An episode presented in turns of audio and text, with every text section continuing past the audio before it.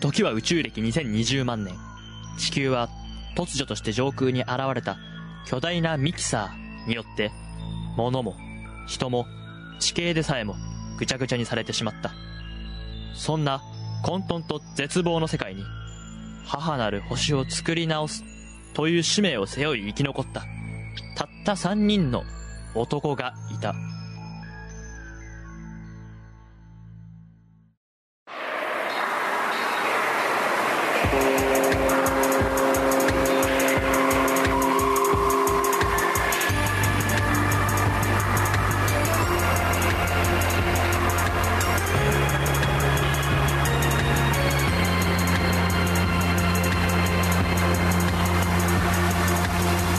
キサーシステム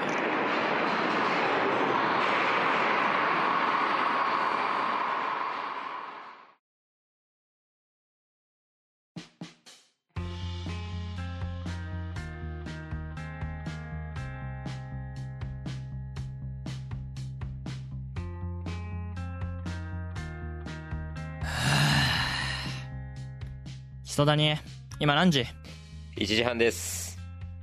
なんかいいアイデア浮かばないかな。いや、いやもう大学生の特殊諜報員って設定でいいんじゃないの？ひだちゃん。赤石、だから言っただろ？これまでにな、斬新な超空電気を企画しなきゃいけないんだから。大学生で特殊諜報員って、バッターマンと細野マンの設定組み合わせただけじゃん。いや、ならさ、そもそも名前から変えた方がいいんじゃない？何？底抜けハッピーマンって。前作の反省してんの？だから、それは仮の名前だっつってんだろ？勝手にマルプロが発表しちゃったんだから。次回作は超空電気底抜けハッピーマンですって。今月のアニボーイ DX にもがっつり記事書かれてますよ。底抜けハッピーマン、失敗のどん底から抜け出せるか。相変わらず辛辣だね。アニボーイは二度と買わないわ、もう俺は。てか、大体失敗してないから。いや、失敗だろ。失敗ですね。うるせえな。いや、日曜の朝に放送してんのにさ、視聴率1%以下って普通ありえないかんね。どんなズルして監督続投したんですか？ズルじゃねえよ。知りたいか？真実。なんだよ。予算がないんだとよ。あんまりにも前作が不評でスポンサーが集まらないから、優秀で若い新しいスタッフを集める金がないらしい。マルプロも終わったな。義理と人情と言ってほしいな、赤石くん。いや、終わってるだろ。なんだよ、ハッピーマンって。大体な、前作が、ただいま三条マンって。そこからイメージを変えたいんだったら絶対に今の名前じゃダメだろ。だから仮だっつってんだろでも結構気に入ってましたよね。おい、クソだに、てめいや、もう、早く考えて帰ろう。これまでにない斬新な設定ですよね。うん、それがマルプロからの指示だからね。超空電気シリーズは、ルーキーマン以降徐々に人気が低迷している。それを覆すための起爆剤が欲しいんだよ。去年もな、同じ指示だった。だから俺は三条マンっていうな、アニメで、ギャグアニメに全振りして、マルプロの希望通りに作ったんだよ。そしたら過去最低作品ができたと。殺すぞ、基礎だに。いや、だから、もういいよ、そのくだりは。もう早く考えてよ、ひだちゃん。うーん。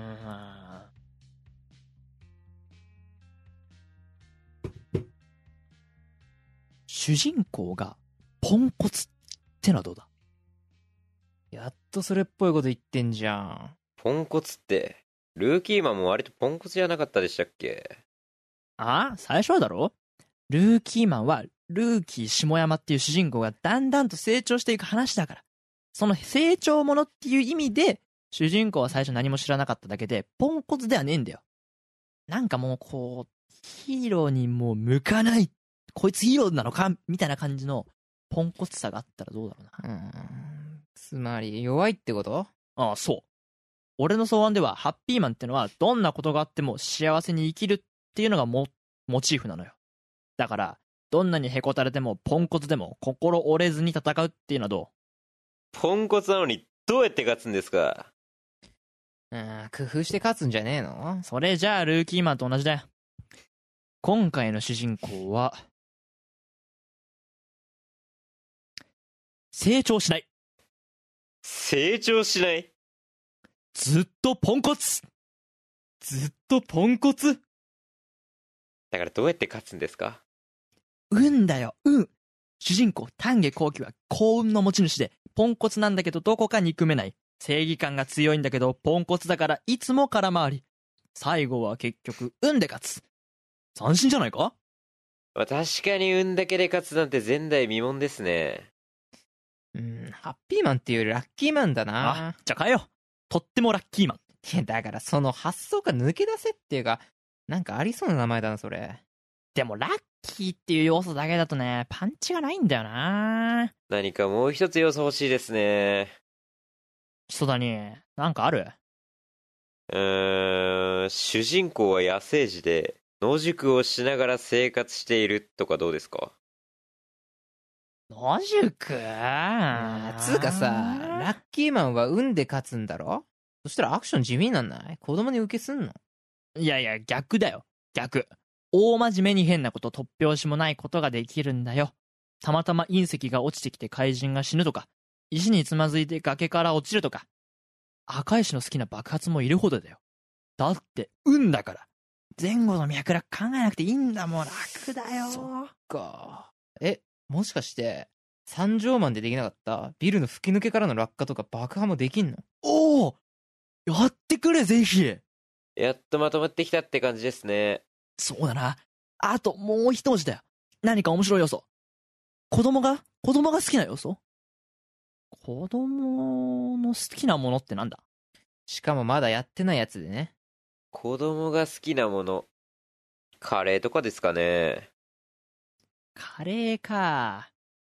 まあ斬新ではあるよな。いや、でもそれってさ、クロックマンに出てきた、あの、怪人でいたよな、そういうやつ。あー、確かに。他に子供が好きなものって何なんですか？てか、日田さん子供いるじゃないですか。いや、まだうちのは3歳だし。パンはパンでも、みたいな、そういうのはついけないぞ。それですよ。あー、クイズか。まあ確かに子供はなぞなぞとか好きかもな。強運の持ち主で、クイズが好き。結構斬新なんじゃないの？お、認めてくれんのか？もうこの際爆破ができればもう何でもいいわ、もでもまたギャグになるんですか？いやいやいや、ギャグはもうダメ。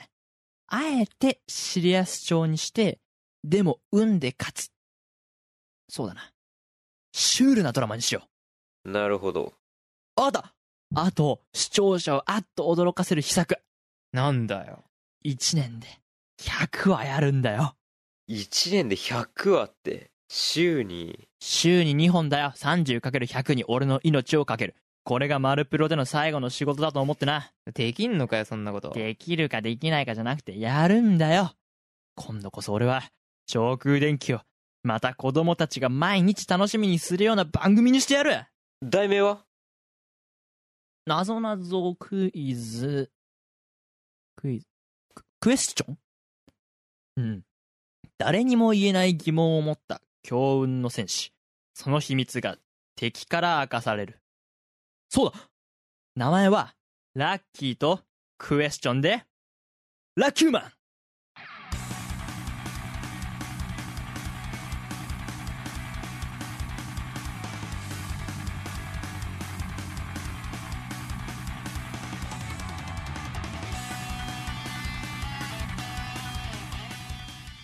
こうして、長空電気ラッキューマンは、1985年4月7日、華々しくスタートした。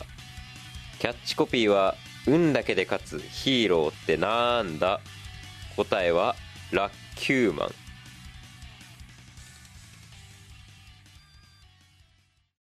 当時、メイン脚本、監督だった飛田はこう語る。まあ、そうですね。最初はやっぱいけるっていうふうには思ってましたね。まあその、ただいま三条マンが、まあ、失敗だっていうのは、まあ当時からも私は分かっていたんですけれども、まあそれの次の反省として生かした作品だかラッキューマンだったので、まあそれがね、うん、その作ってる時はやっぱり自信持って、まあ特殊効果の人とか、もうだいぶ古い中でしたし、まあうまくやっていこうかなっていうふうには思ってましたね。いやー、まあ、まあ、結構ね、辛かったですよ。三条マンではやっぱり、まあまだ初めてだったし、ま、まあそれでも、やっぱりチョーク電気シリーズっていうのが、まあ低迷していた時期にあったので、ある程度仕方ないというか、どうにかしないとなっていう意識だったんですけれども、まあラッキューマンはもう後がないっていう段階まで来てた時に、まあ、当然、マルプロの内部からもご批判いただきましたし、当然、まあ、見てる視聴者の方たちからも、まあ、すごい非難の抗議の、まあ、連絡とか手紙が来て、うん、そのやっぱり小学生とかの子供から面白くないですっていう、まあ、そのストレートな言葉をいただくっていうことがまあ何回かありまして、それはやっぱり、うん、やっぱ誰に向けた番組だったのかっていうのを自分自身ですごく悩みましたね。はっきり言って最悪の作品だった。長空電気シリーズの原案である丸山秀樹社長からこう言われた飛田は、失意からの番組の打ち切りを決意。丸山プロダクションには、稲名家キテキングの脚本を書くことになる2007年まで近づくことができなかった。ミキサーシステム。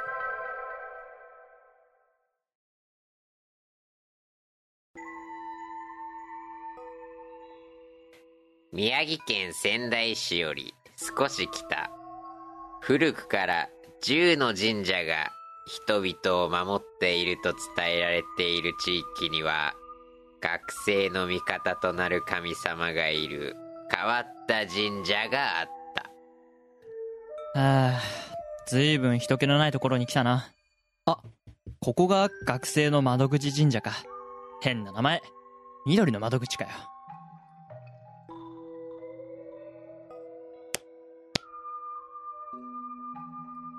うまく勉強に切り替えられますように。あ うわ私は窓神様だ。お前の悩みを詳しく聞かせてくれ。え、え、え、誰、誰あなた誰ですか？だから、窓神様だと言ってるだろ。はちょっと忙しいから私もね、ちょっと早くしてください。ああ、悩み聞いてくれるんですか、はい。あ、あの詳、しく。私、えっと、今、3年生で、うん高校3年生で、部活の大会を控えてたんですけど、コロナでなくなってしまって、あで受験勉強、まあ、一応しようと思ってるんですけど、なかなかその気持ちが切り替わらないんですよ。で、どうやって切り替えたらいいかなっていうのを教えてください。お願いします。なるほどねあのその部活の熱をその最後の大会に向けて持ってたけどなくなっちゃったから勉強に切り替えなきゃいけないけど無理だとそう、そうなんですよ。まあそれわかるよ大変だねうん大変だ はい。大変だけどねじゃあ一回そうだなまあ身内で大会開いちゃえば 身内で大会開いちゃう。ちょっとちょっと誰か呼んでさははは。ちょっとしもう小規模大会でいいんじゃない？うん。それぐらいは許されると思うよ、うんじゃあちょ、ちょっと待ってください。ちょっと待って。ちょっと待って。神様、いなくなっちゃった。あれ？本当に時間ないのか。いやー、なんか、いつにも増して一言感がすごい。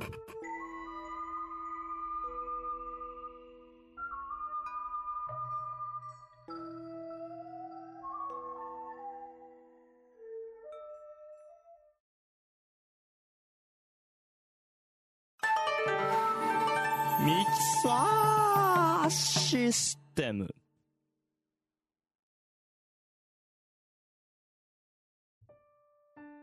はるか昔世界がまだ混沌に包まれていた頃ある一柱の神様がいた。その名も水神。水神様はきれいな川が流れる小さな山を見つけた。そこを大層気に入った水神様は自分の名前が書かれた岩を建てその山と一体になろうとした水神様が呪文を唱えると小さな山の頂上から岩がみるみる生えてきて大きな山になるのだった山と一体になり喜んだ水神様は他の神々に誇らしくこう叫んだ This is me! This is me. This is me. This is me. 泉。泉。泉。それからこの山は泉ヶ岳と呼ばれるようになったのです。そして時は過ぎ、1955年、この泉ヶ岳が見下ろす地域に、ある二つの村があった。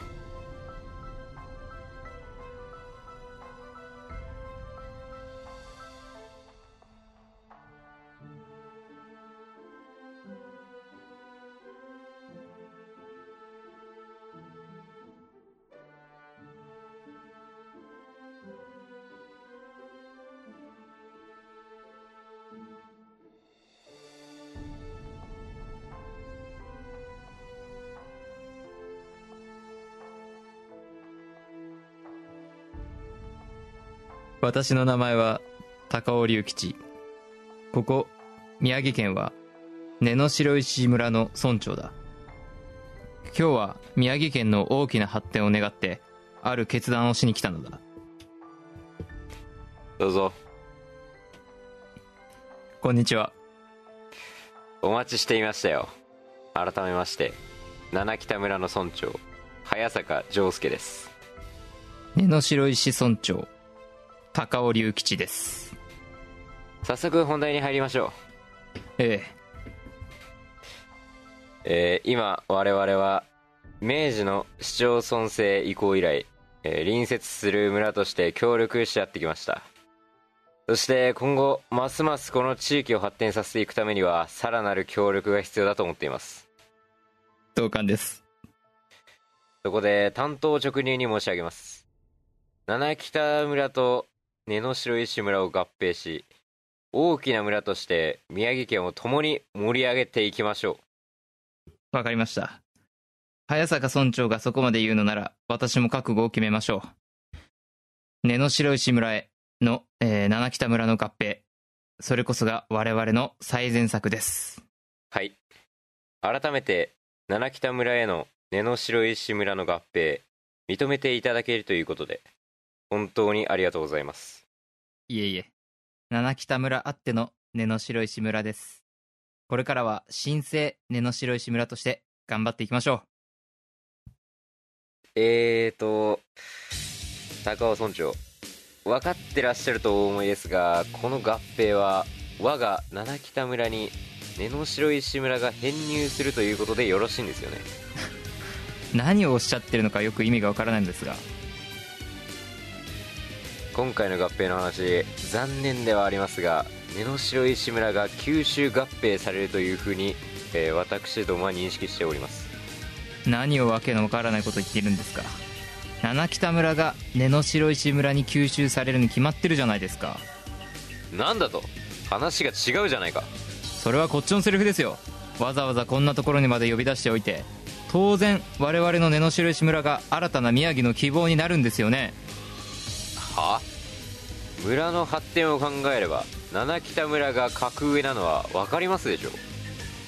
私たち七北村には仙台鉄道の駅が4つもあるんですよ。八乙女に七北に山野寺に大沢どちらが見込みのある村かお分かりでしょう？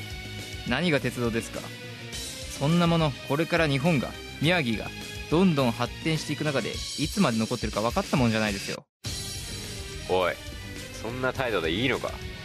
この話なかったことにしましょちょっと待ってください。誰だ？今は会議中だぞ。外まで声が漏れていたので思わず飛び込んでしまいました。私は七北村の役場で働く鈴木楽春と申します。鈴木楽春？知らないな。まあ村長は知らなくても無理はないです。うこんな若造が何しに来たんだ？早く持ち場へ戻りなさい。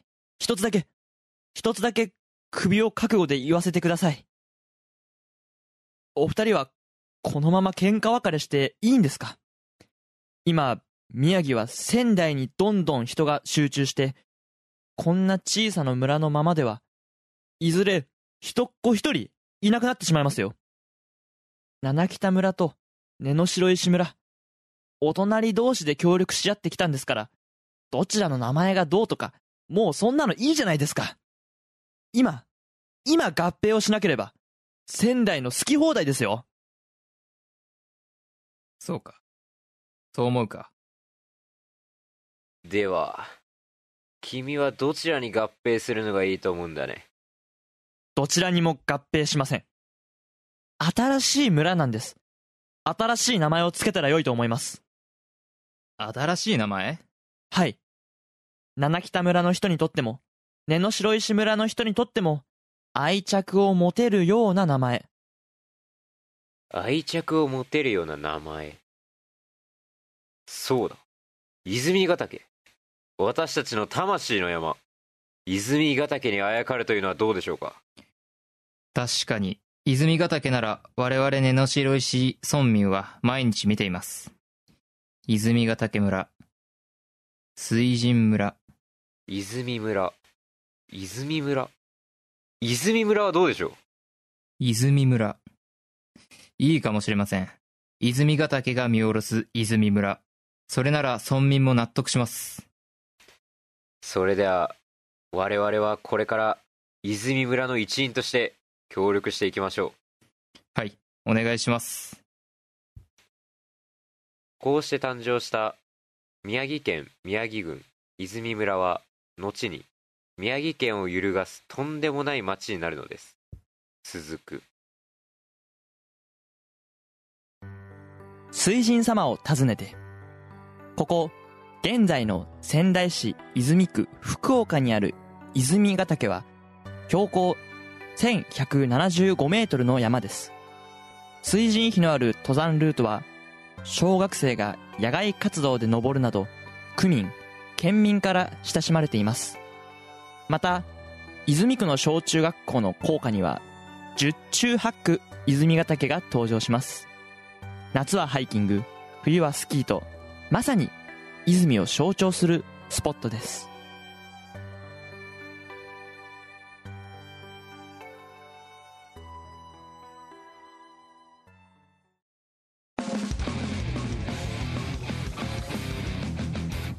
キサーシステム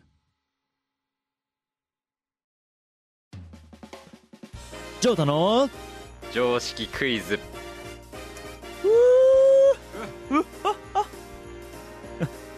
さて、ジョータの常識クイズのお時間がやってまいりました。今日の回答者は、なんと、日本からお越しいただきました。翔太さんです。よろしくお願いします。いつもなんですけどね。はい。じゃあ、えー今回のお題は、花占いで やっていただきたいと思います。この1番から6番まで順番にちぎっていただいて最後に残ったものがお題だということでお願いします。はい。1枚2枚 3枚4枚5枚。6枚。4番。でした。4番。なるほど、はい。ちょっとどういうルールで花占いでし 俺もよくわかんない。これ。たはい。というわけで今回のテーマは花から連想されるものといえば一つですよね。お。今回の常識クイズのテーマは田舎です。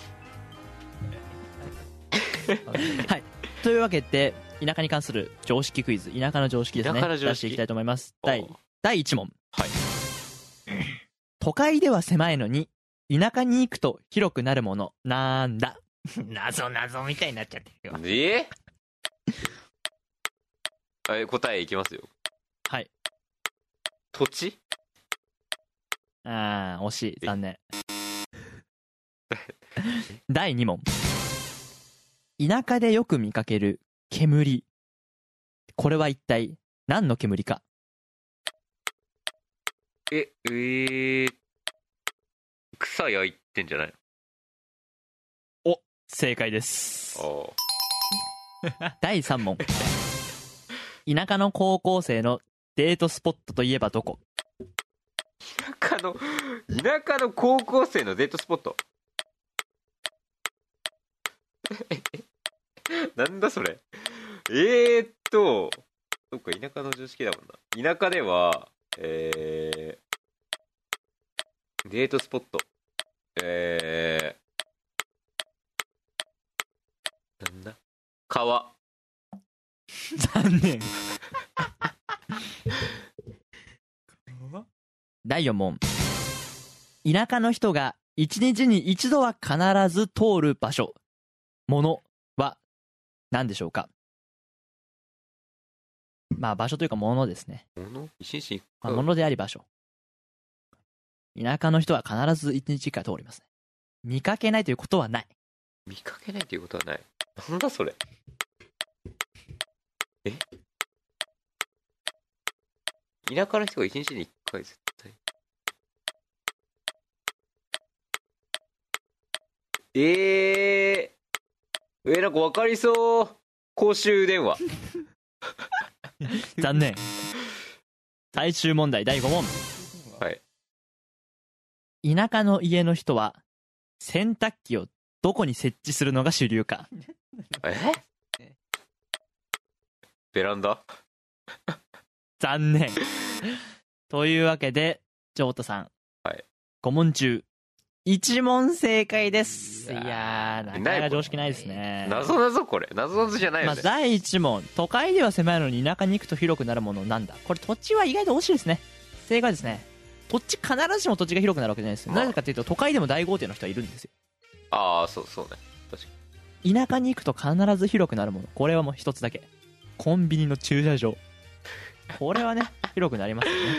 にうーんまあ常識中の常識ですよ、そうねはい、第2問ははい当たってます。草屋を焼いてますね。野焼き、はいはいはい。あるいはドラム缶にゴミを入れて焼いてる家がいまだにありますね。あえー、そうなんだ。これ法律上ダメですよ。法律上絶対ダメなんでうん。焼いちゃいけないですけどいまだにドラム缶からねあのゴミが燃えてる匂いがするということがはあは第3問。田舎のデートスポットといえばどこ？これはですねジャスコです。ああジャスコね。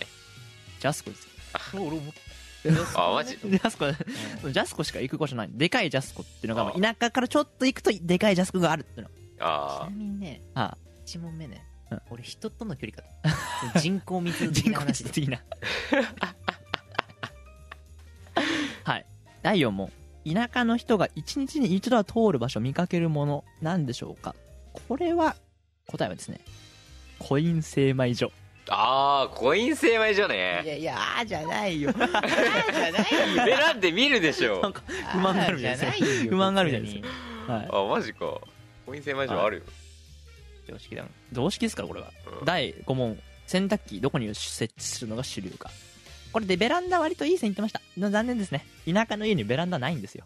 ああそうそう。正解は外の濡れない場所 ああ直球にね。大抵なんかちょっあと大抵なんかちょっとあのボロい平屋じゃないけど、まあ、平屋とは限らないけどねうん。の木のやつとなんか倉庫みたいなのがあるんだよね大体木の。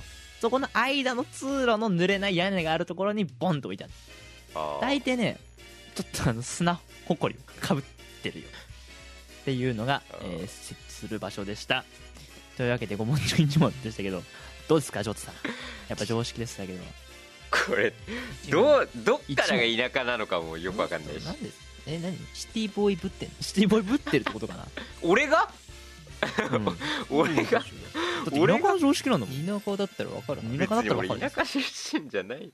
どっちかっていうと俺え？どうなんだろうね。え？シティボーイなの？やばいな。シティボーイジョートだシティボーイなんじゃないの？だって俺小3までは埼玉住んでたしそこまでいない埼玉がシティ。埼玉シティなんですか？埼玉シティじゃないの割と。というわけで またお会いしましょう。ありがとうございました。OK です。これ結構本気でよこの常識は。本気か。まあジャスコはちょっとまあ確かにって思ったけど。常識っていうよりもあるあるで。まあそうねミキサーシステム第56回お聞きいただきありがとうございました。ラック Q です。番組ではお便りを募集しています。投稿方法は、ハッシュタグミキシスをつけたツイートもしくはホームページのお便り投稿フォームから。